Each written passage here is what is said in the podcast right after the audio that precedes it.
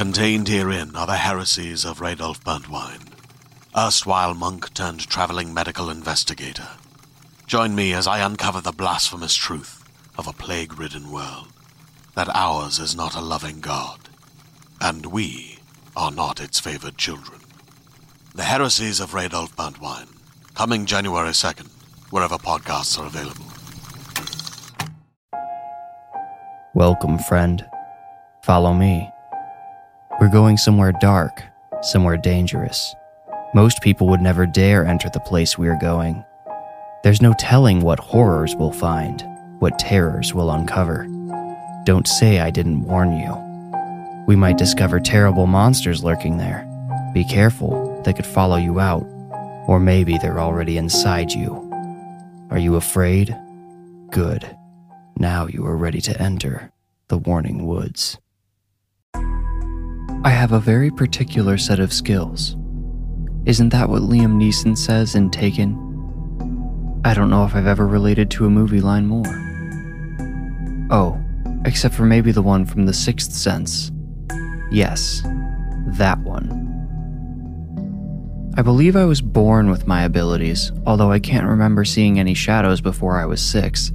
It's entirely possible I was seeing them at younger stages, but didn't have the comprehension to notice them. They are easy to miss if I'm not being observant.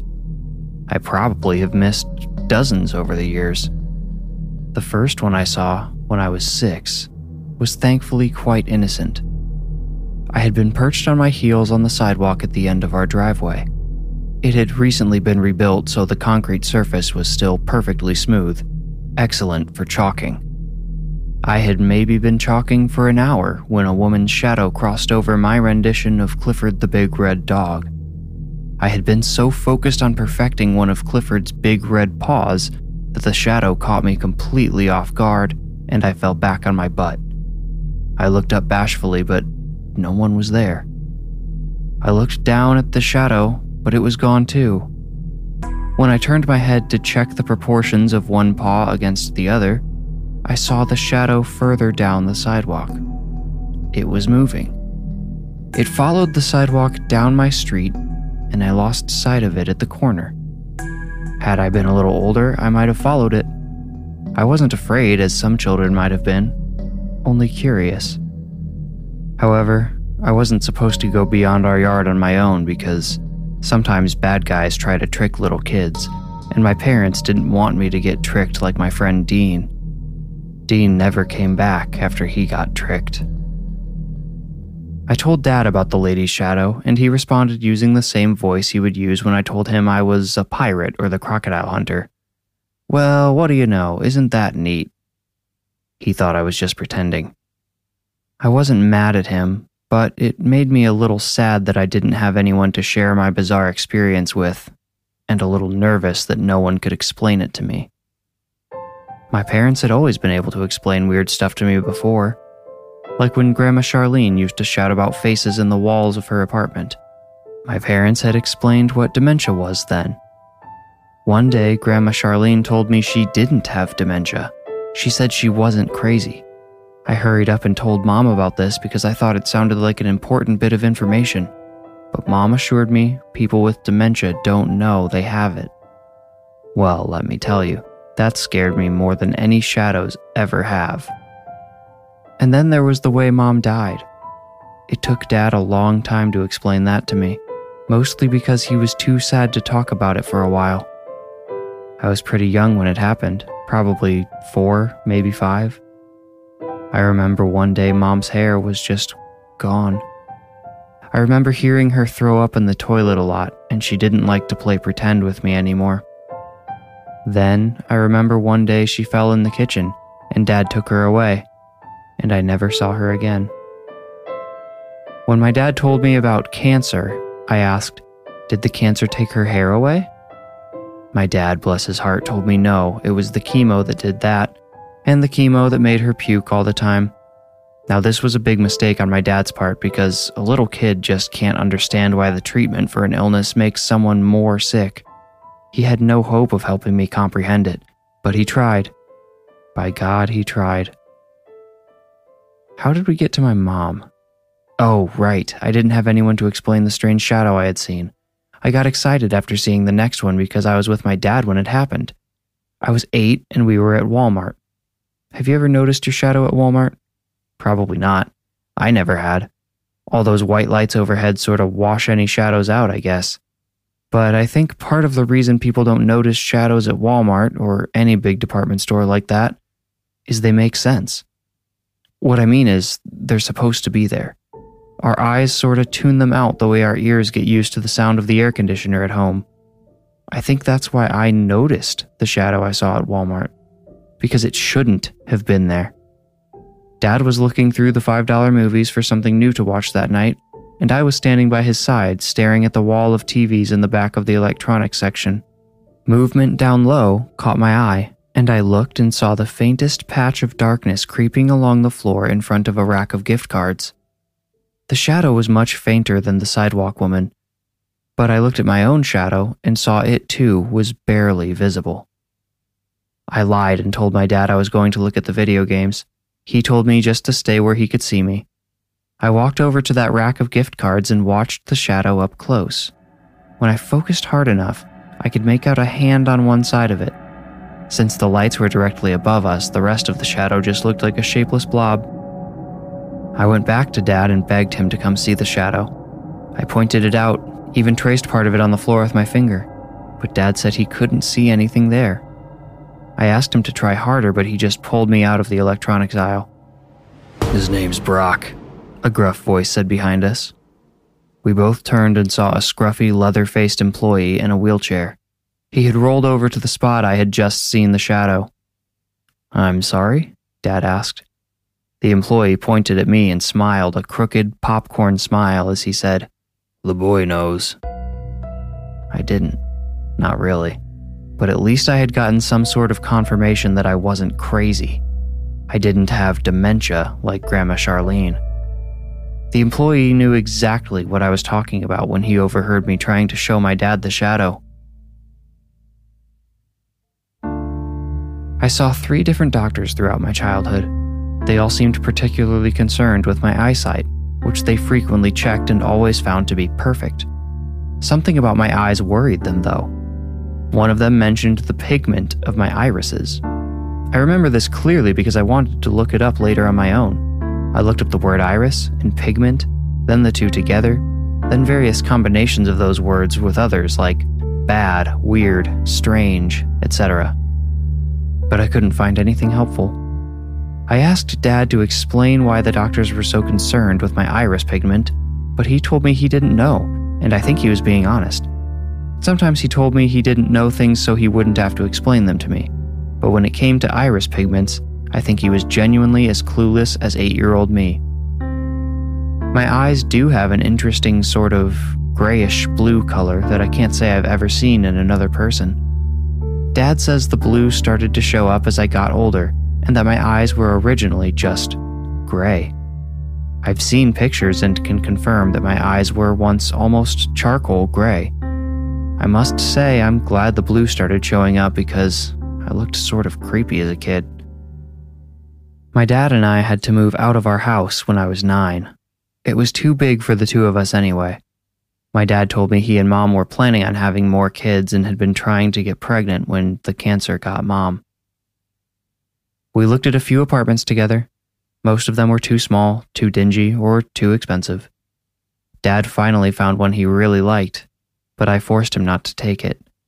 I felt really bad about it, but there was a problem he just couldn't see.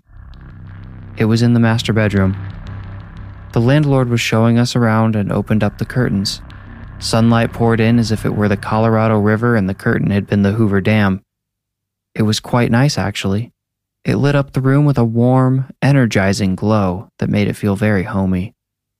That is, until the landlord showed Dad the closet opposite the window. He pulled back the wooden sliding door, and the sunlight hit the closet's back wall, and clear as day, I saw the perfect outline of a man hanging there. I screamed and started to cry. Dad rushed to my side to ask what was wrong. I told him to look in the closet and he said he didn't see anything there. I explained what I was seeing to him, and he told me to calm down, that there was no hanged man in the closet. But the landlord looked like he had been the one who had just seen a ghost.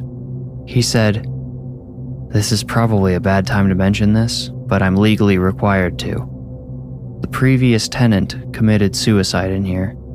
He, hanged himself in this closet."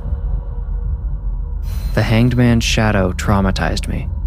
For some time, I avoided any shadows lingering around without their owners. I stopped investigating the strange things I saw. My curiosity had become fear, which eventually became a constant, looming, debilitating anxiety. Dad started taking me to various therapists and psychiatrists to try to help me, but no matter how much I talked or what medications they made me take, I still saw the shadows. It wasn't until I was 16 that I had a breakthrough. As I'm sure you can imagine, I didn't grow into an ordinary teenager. No one was coming up to me and saying, "You should go out for football," or "Who are you going to take to homecoming?" My social circle in high school may as well have been the shadows I'd been seeing since childhood. My friends were reserved and generally overlooked by the rest of the student population. We all wore dark clothes and listened to Type O Negative, 9 Inch Nails, and Deftones when we were together. In private, I think most of us were more into Dashboard Confessional and Lana Del Rey, though. I wouldn't have called myself a goth, but if that label helps you get the picture, go ahead and use it. Anyway, I could be wide open about the mysterious shadows with this group of outcasts. Sometimes I saw them when we were all together, and I would try to point them out. I remember one time a girl named Rachel, although she went by Ratchet like the nurse from One Flew Over the Cuckoo's Nest, tried to pretend like she could see the shadow of a woman walking towards the pond behind the school. I didn't believe her, so I started to lie, saying things like, "I think she's turning around now," and "Oh, there she goes towards the cherry tree." Rachel/Ratchet went right along with everything I said as the woman's shadow actually walked a line towards the pond as straight as a balance beam. When the shadow reached the pond, there was an enormous splash. Everyone stopped to gape at the water, including me. I had never seen a shadow affect the world physically before. Since I had been misdirecting Rachel/Ratchet, I said something like, "Who knew the pond had fish that big?" Later on, in private, I confronted Rachel/Ratchet and told her I knew she was faking and asked her to stop. "The shadow you saw went into the pond, didn't it?" she asked. "Yes," I said.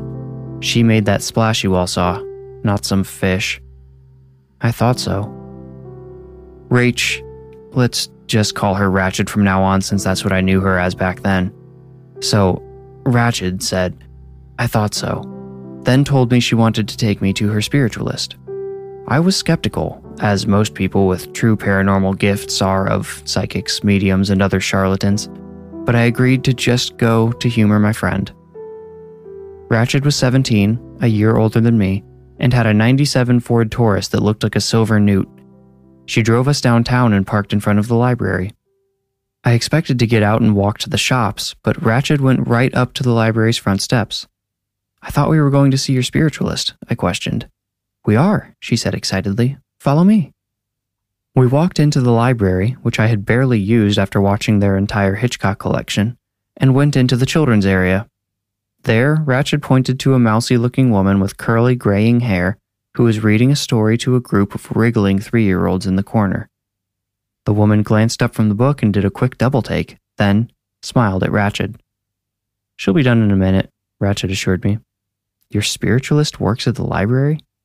Where'd you expect her to work? Ghosts R Us?" I rolled my eyes but smiled. She was right. I had a hard time wrapping my head around the idea that there might be, probably were, other people like me out there living ordinary lives, or at the very least, lives that appeared ordinary on the surface. Like the wheelchair-bound employee at Walmart who had told me the shadow's name was Brock. Maybe this woman could be the real deal after all. I soon got my chance to find out. The woman finished reading the story and sang a short, obnoxious song about some guy named Chestnut Tony with the kids, then came over to us. "Let's go in here," she said, leading us into one of the library's private study rooms.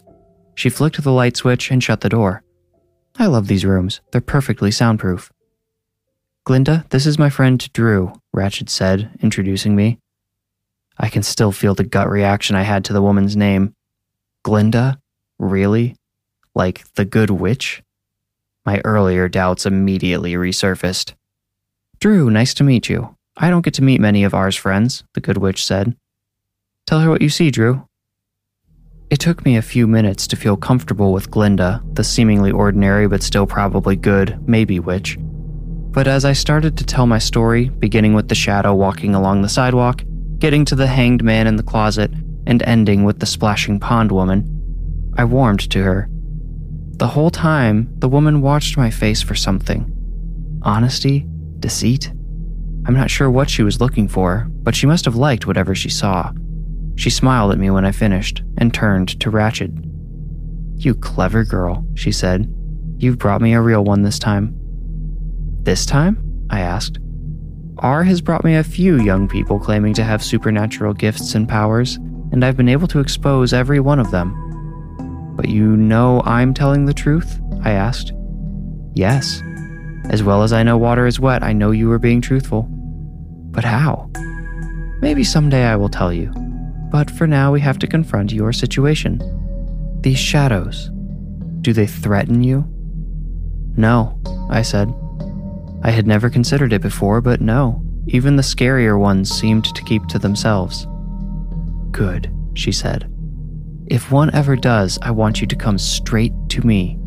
A threatening spirit would most likely be inhuman. But it sounds to me like you're only seeing human spirits at this point." "So I should just ignore them?" I asked. "Oh, heavens no, they need you, Drew. You've been given your gift to aid these spirits. They're trapped here, stuck between this world and the next. It's up to you to help them move on." "How do I do that?" "Well, they probably don't even realize they're trapped.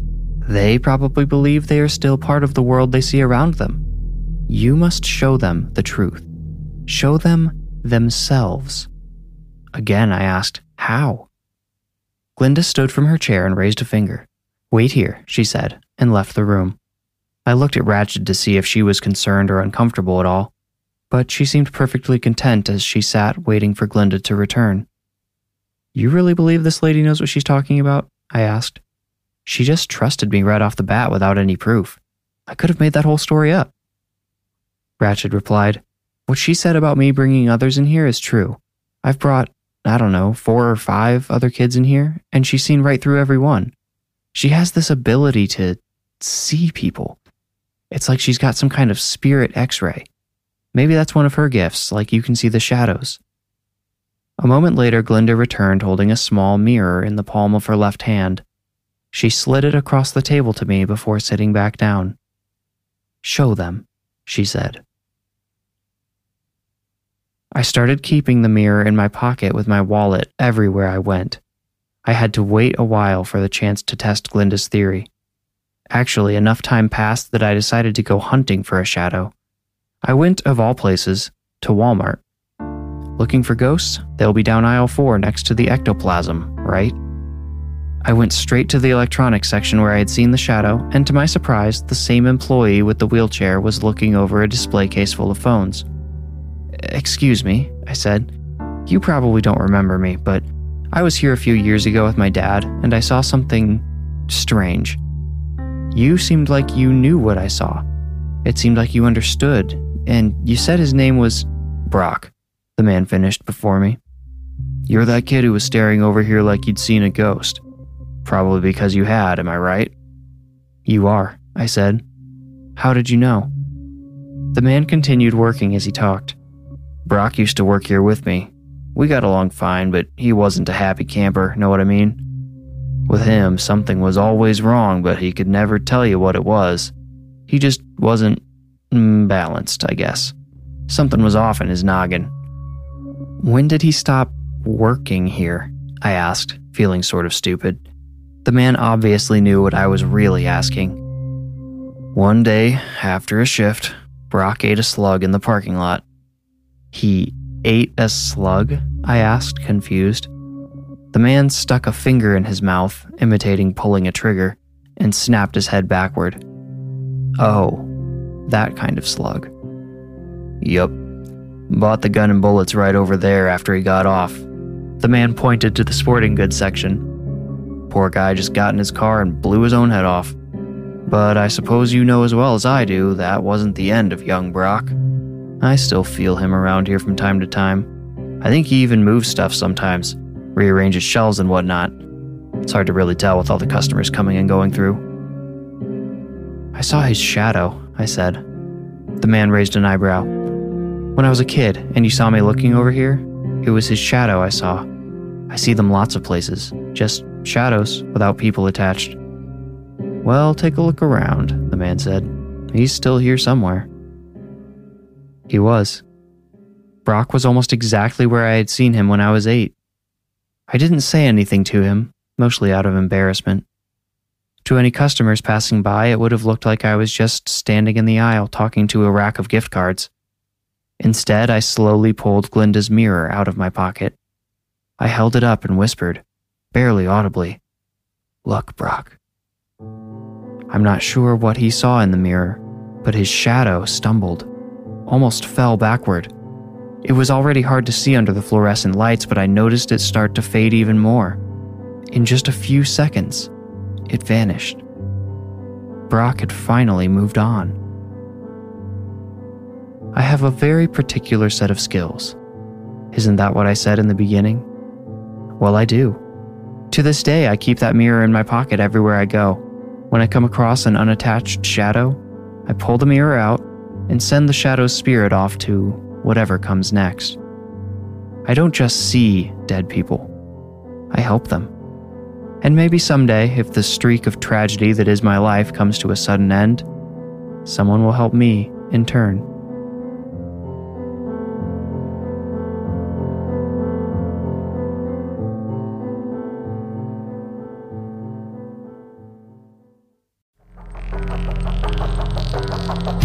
You made it out. Congratulations. If you enjoyed the story, please rate and review this podcast wherever you like to listen. Reviews are the best way to support the podcast and help it grow. You can also become a patron at patreon.com/thewarningwoods. If you want more creepy content, including the images that accompany each story, follow me on Instagram @thewarningwoods. If you feel ready, meet me here next week for another journey into the Warning Woods. Thank you for listening.